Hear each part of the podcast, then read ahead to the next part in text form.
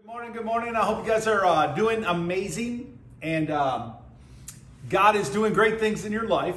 We are talking about I love my church, and I hope you do um, for a lot of reasons. we begin to discover some of the reasons, and today we're going to do uh, we're going to start a little series within the series.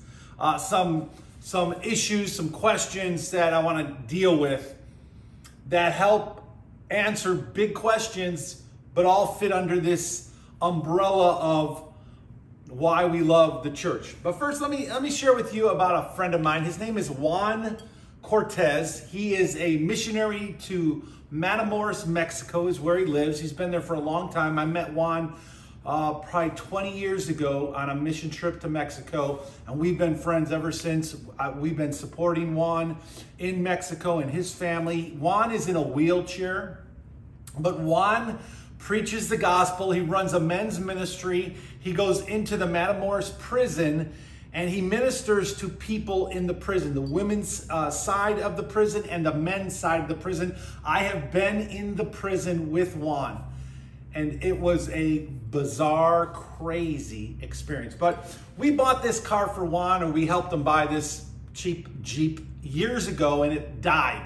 And so what we did was we uh, we helped Juan go out and buy another car so he can get around. He likes to uh, take a mission trip from Mexico, from Matamoros, up into the mountains where he does um, vacation Bible school, and him and his family go and they uh, preach the gospel. And they do vac- uh, VBS with kids and they just do ministry up in the mountains for like weeks at a time. And so this allows him to get there and allows him to get around. And even though he's in a wheelchair and his legs are uh, crippled, um, I've literally had to pick Juan up and put him in the car. Uh, he still is able to drive the car.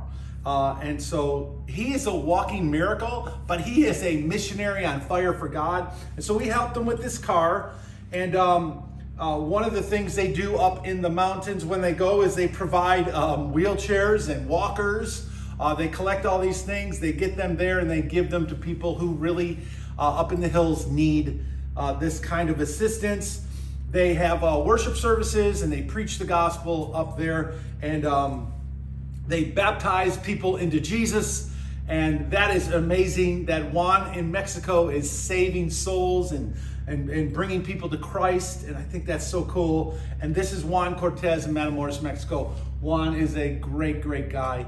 And uh, if God puts it on your heart to do something for Juan, uh, man, they could use all the help they can get because uh, my little support that I can give them, it doesn't go far. Um, but Juan is a, a super, super. When you when I read Hebrews 11, the heroes of faith, this guy could easily be one of those people. He is a modern day hero of the faith and uh, just a great, great, great man. I love my church. I hope you do too. We're talking about I love my church. The foundational truths are these we are the called out ones, the ecclesia. Uh, all authority belongs to God. All belonging is because He invites us in, He allows us to belong. How cool is that? That God wants us to be a part of what He is doing? It's insane. And all the construction, everything that is going on, the orchestrating of it all, God is in charge of all of that, every bit of it. And we are invited to enter into the church and his grace by faith. We come to him by faith. Free gift of grace, we enter in through our faith in Jesus. And when we respond to Christ, we surrender to Jesus, complete surrender. And we love the church for a lot of reasons. We've mentioned a bunch of them. But today, uh, we love the church because in the church, and only in the church, every vital question is answered. Like in the church, and in Christ, and in the Word, every vital not every question, but every important question is answered. In a land of misinformation and twisted truth, there is only one source that we can trust and that we can rely on for truth and for answers. There is nothing in this life that God has not touched on already. There is no issue that is new to us in our day. Nothing that you will face that God hasn't already instructed us on. In fact, in the book of Ecclesiastes, Solomon wrote in chapter 1, verse 9, What has been will be again. What has been done will be done again. There is nothing new under the sun. Things may change color, they may change uh, method, they may change uh, what is being used, but the foundational truths and the foundational issues have always been from the beginning of time and will always be to the end of time because they are the issues of mankind, even though they are presented in different forms and different ways. For the next several weeks, I want to share with you uh, some really big questions, some big life questions that must be asked. Every one of us should ask these questions. Every human being, whether you're a believer or not, you should be asking these questions. Every one of these is humongous. It is huge.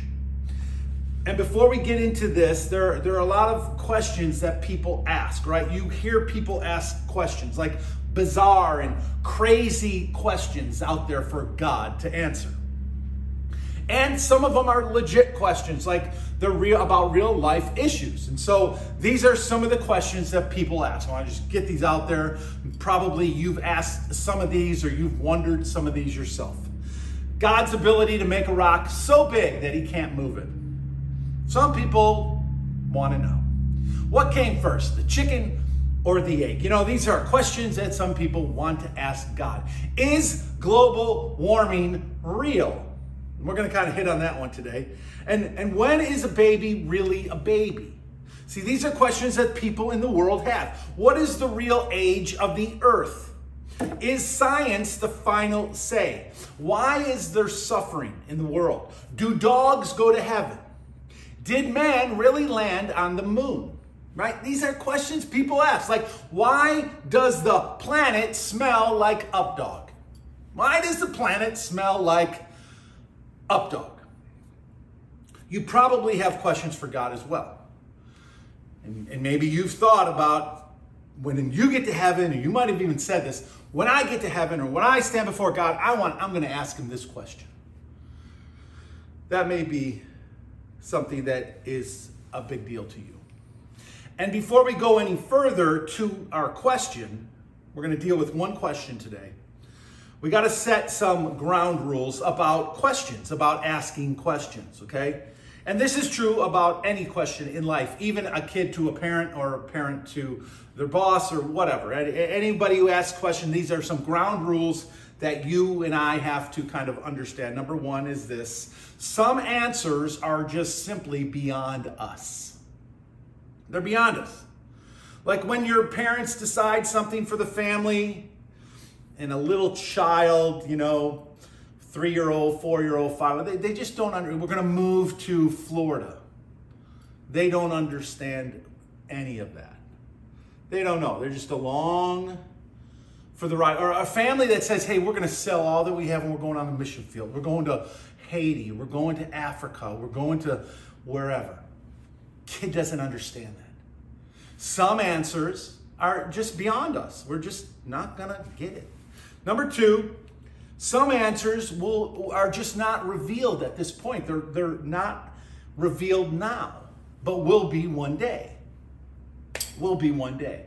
And it's a beautiful thing to have kids that now are older because we did things when they were younger that we know they did not understand. But now that they're older and more mature, they're beginning to understand the answers to the questions they had back then. And it's taken years to get there. That's just true about questions. Sometimes we're just not there yet. We just, we'll get there. God will reveal it maybe at some point and we'll be mature enough to understand it, but we're just not there yet. And number three, you simply may not like the answer, right? You may not like it when your parents say to the first grader, no, you cannot have an iPhone, right? Like, like when we're told no about stuff, especially with parents and kids, that's just, we, are not going to like that. We don't like some answers. They're just, just not they're not, they don't go in our favor, we don't like them. So, in other words, not all answers are going to satisfy us. Okay, just keep this in mind. Keep this in mind. It's okay, though, to ponder the questions and the answers and the issues. It's totally cool to do that. Today, the first big one that all of us must ask, the first big question that all of us must ask is this Where did God come from? Just, just let that sink in for a minute. Just think about that question. Because I think we ask a lot of questions that are like this. And, and I, I think there are even people that have, you know, that ask this question Where did God come from? Okay, if God made everything, where did God come from, right? It's an issue. It's, this is big. And I think it's big because everything else, all other questions fit after this one. If we can get a handle on this answer, then everything else begins to make sense and finds its place.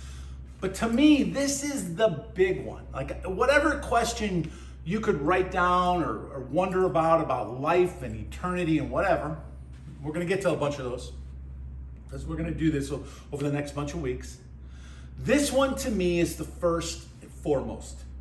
This is the big of all bigs. Big because it all everything else is going to work itself out underneath it. From centuries ago, man has pondered this question all through time. People want proof and they want evidence of God's existence. Who made God? Where did God come from? And so right off we say, okay, it's definitely a question. It is a, it is a question. Is it a good question? Well, it's a question. And, and yeah, okay, it's a good question that for us to ponder on and wonder about. But seriously? I mean, seriously. Like, yeah, okay, it's okay to ask the question, but, but when you really start to think about this question, are you serious? I mean, are we really serious with this? This is, this kind of like an ant. You know, you have an ant farm, you know, and you find these ants out in the dirt and you put them in this farm. And it's almost like an ant uh, trying to ask a human, where did you come from? Like, that's absurd. Like, an ant would never ask a human, where did you come from? An ant doesn't even concern itself with that, doesn't even wonder about that. They just know that you're there. There is a, like, this huge disparity between an ant and a human. I mean, there's just huge, big difference, big chasm between those two creatures, right? Just like there is a huge disparity between a human and God. God is God. We are human. An ant is an ant. We are human. The, the, the differences between those leaps is, is crazy big. And the problem is that the question, where did God come from, is flawed. It's flawed in part. And, and let me share what I mean by that. The question presumes that we can understand eternity, that we are somehow on the same level of understanding and intellect as God, and that, that, that, and that we should be able to think on God's level. Like we can ask God questions, like we can we can reason and, and have the intellect equal to or on the same plane as the creator of the universe. Well, that is mess, that's checked up. We simply can't. We may think we can, but the leap is way too big. We're never gonna ever be anywhere close to thinking like God.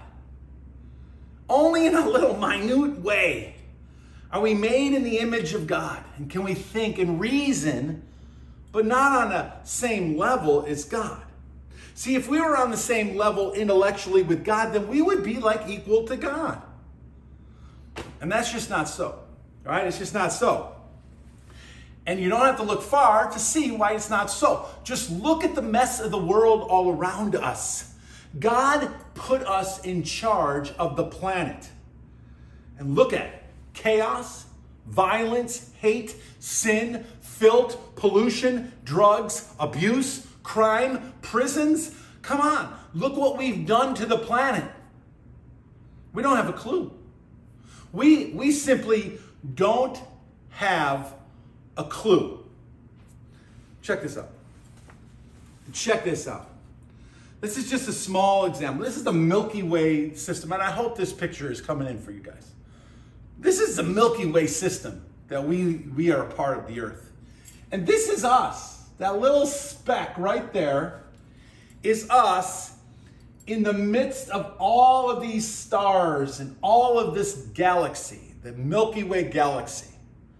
This is incredible. This is humongous. And we are just a little bitty speck right there. And there, side note, there are people on the planet in our country telling you and telling me that we are messing up the entire galaxy by driving our gas powered cars and lawnmowers and airplanes. We're right there. And that's the earth. Like inside the circle is the earth, and on that on that earth is you, a little speck of dust. And me.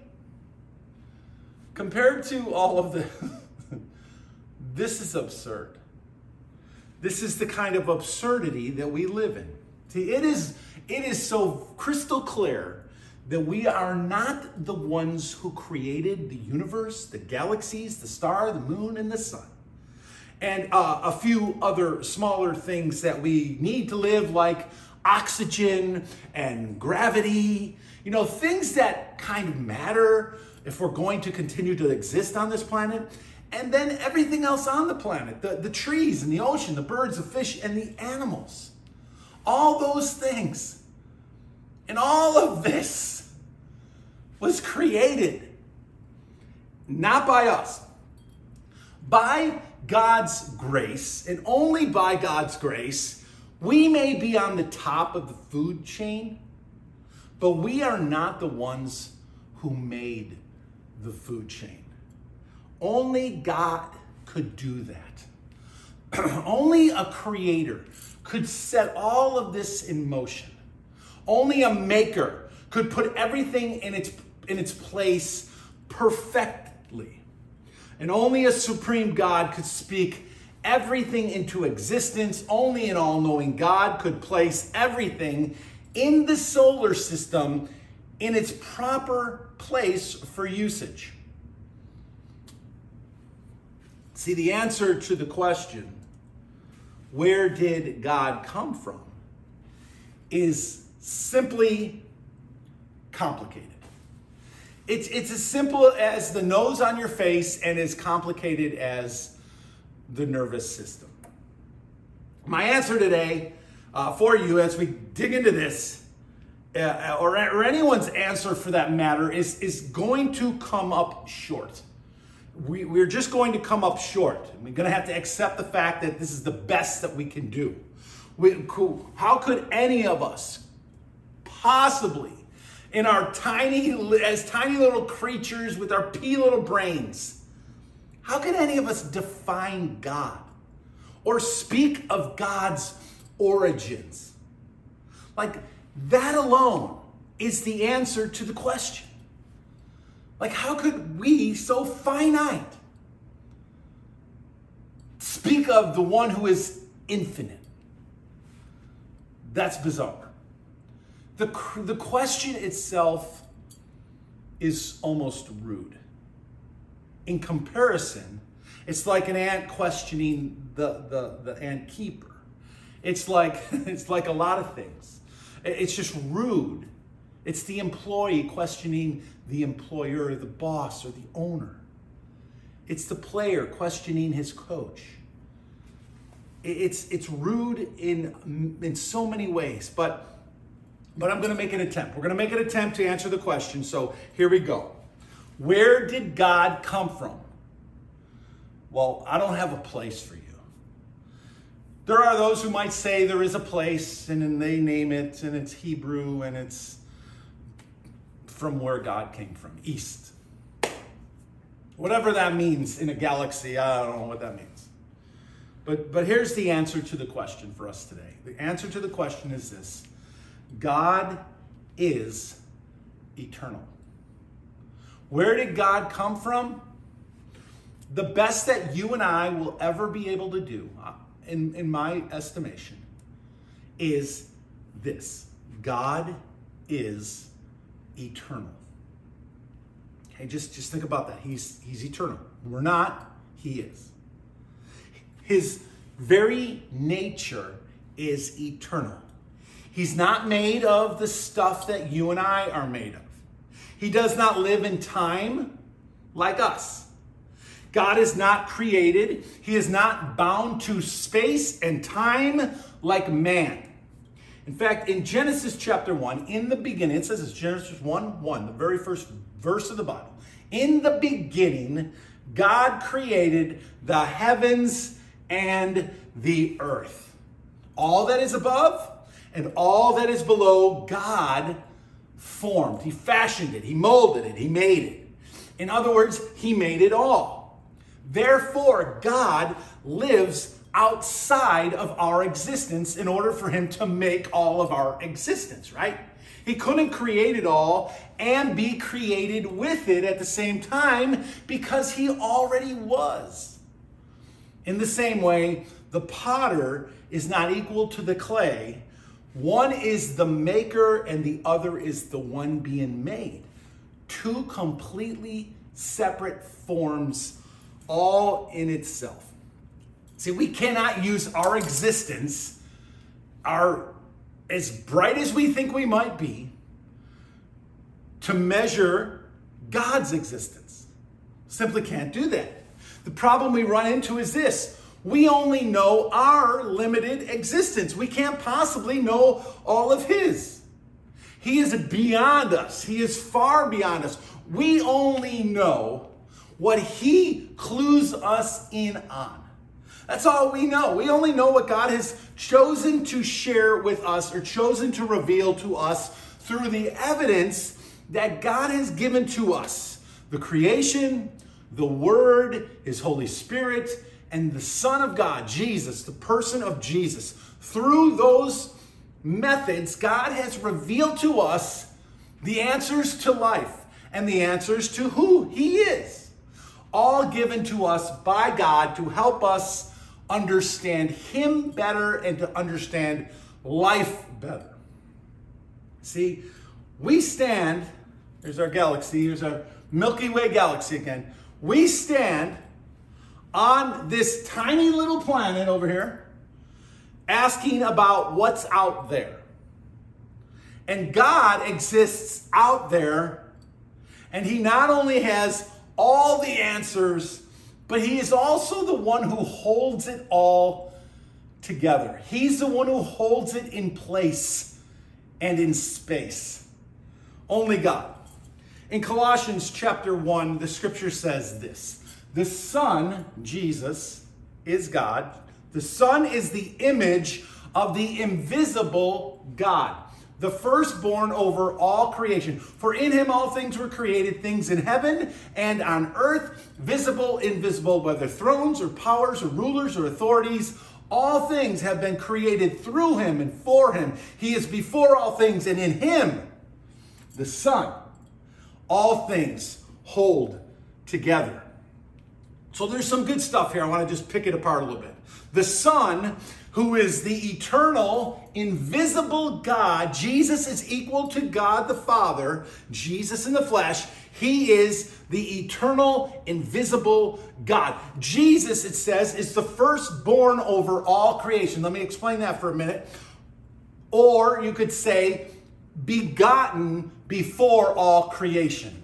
That's what this means, this word. It doesn't mean that Jesus was birthed onto the planet. That is not at all what it's about because, in the context itself, it's telling us he's the one who made it all.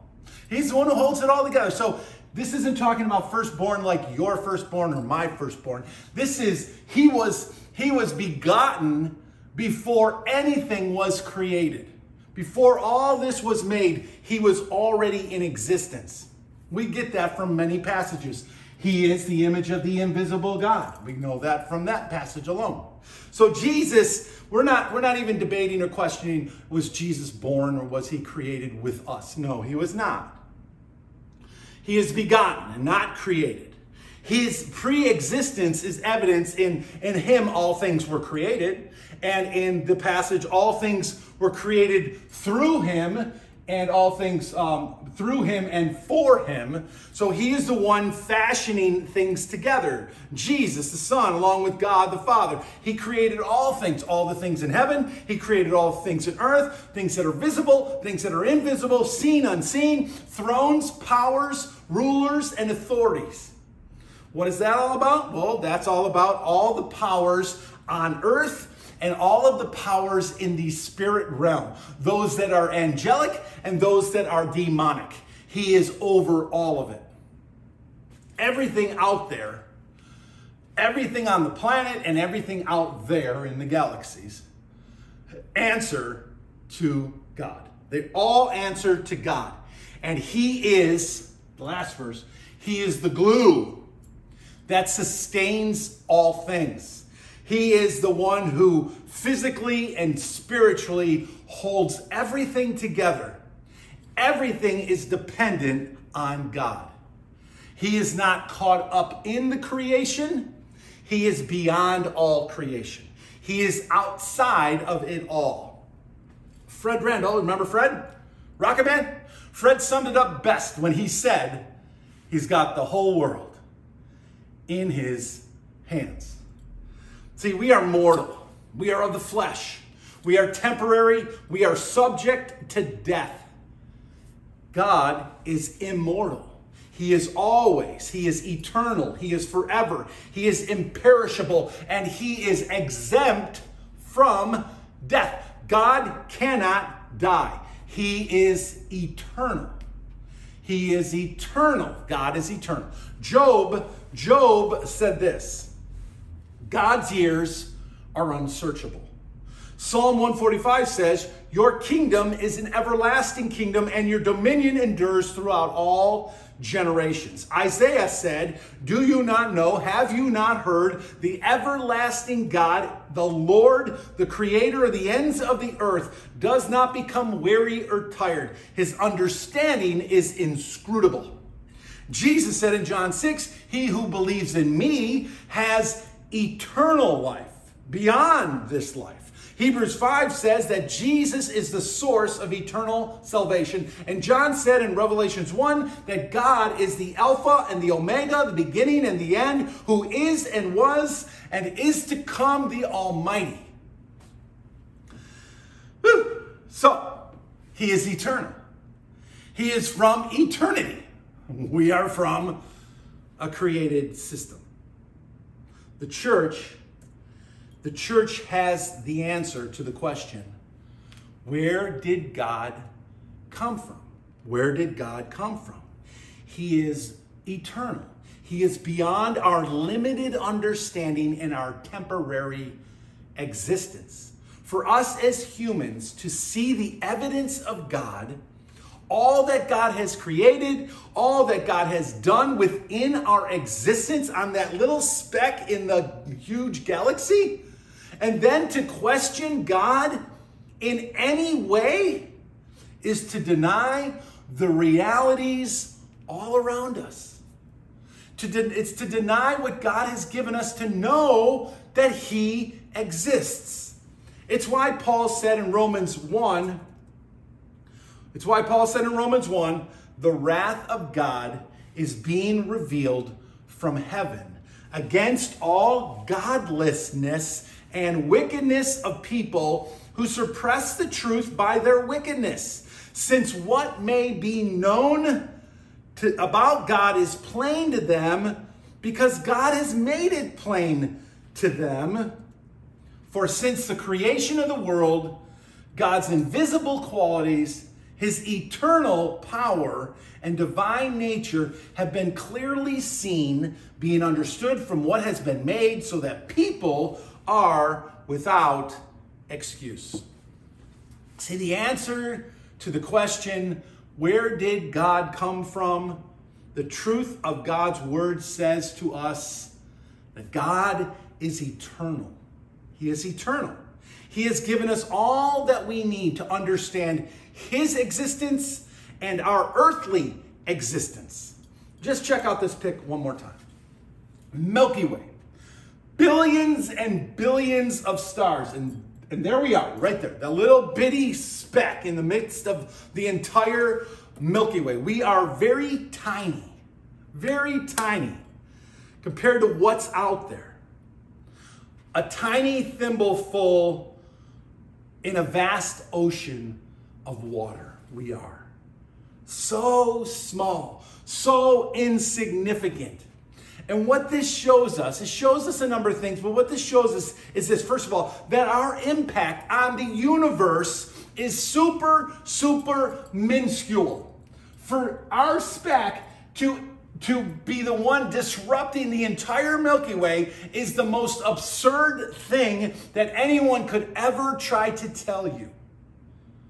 Okay? Keep that in mind. Our impact is so small. Like if I if you're standing here before me and I took a baseball, maybe 30 years ago, I took a baseball and I, I fired it at you as hard as I could, it's gonna leave a, a dent if I hit you. if I hit you in the chest, it is going to leave a, a mark, it's gonna leave a bruise, you're gonna probably fall backwards a little bit, probably not to the ground, but you're gonna step back. It's gonna impact you, your whole being. It's gonna hurt, it's gonna bruise, it's gonna be there for a while. But if I took a milk dud and I fired it at you, you, you may not even know that it hit you. You'd probably be like, man, what, a fly just run into me?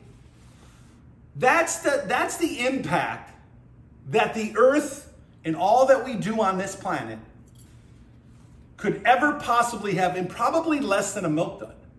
More like a nerd or a skill. I mean, our impact on the whole Milky Way system that we are a part of from our little planet is so, so minuscule, it, it doesn't even notice we're here. This is how tiny we are in the context of the universe. Now, check out this pic. Do you see this pic? Do you know what this is? I hope you can see this. I hope it's coming in good for you. This is NASA's latest picture of 10, the 10,000 plus galaxies that ours is among. Do you get that? This is just one of these. Just one. Just one little one. 10,000 galaxies out there like ours or similar to ours. And ours is just one of the, gaz- the gazillions that are probably out there. See, it turns out not only are we tiny, and our impact on the whole is nothing at all, like the nothing. It's really nothing. But this also shows how very limited we are, that you are, and I am, that all of the human race is in light of all that God has made and all that He is and all that He holds together, that He alone created all things in the heavens and in the earth. And He alone is the one who holds it all together because He alone is the immortal God, the invisible God, the supernatural God. That is ridiculous. Who made God? Where did God come from? Well, He always was, He always is, and He always will be. Because God is eternal. No, I love the church. I love the church because the church is God's church where He rules and where God reigns in the church on the earth, on this little speck. God cares about us. In light of all of those galaxies, God cares about you and me on this little tiny planet called Earth. It's His church. He allows us to come in, He invites anyone in. But He rules. He's the authority. He is the one that all belonging happens through, and He is the one that is working it and building it and making it happen. In the church, God answers all the important questions for life through the church and through His Word. So I invite you to come back next week for question number two. Question number two. Outside the church, there is confusion and there is darkness, but in Jesus, we are in the know. In Jesus, we are brought into the light. And in Jesus, everything, everything begins to make perfect sense of who we are, why we're here, why God loves us, who created us, and what we're supposed to be doing. Come back next week and we'll dig into number two. God bless you guys. Have a great, amazing week.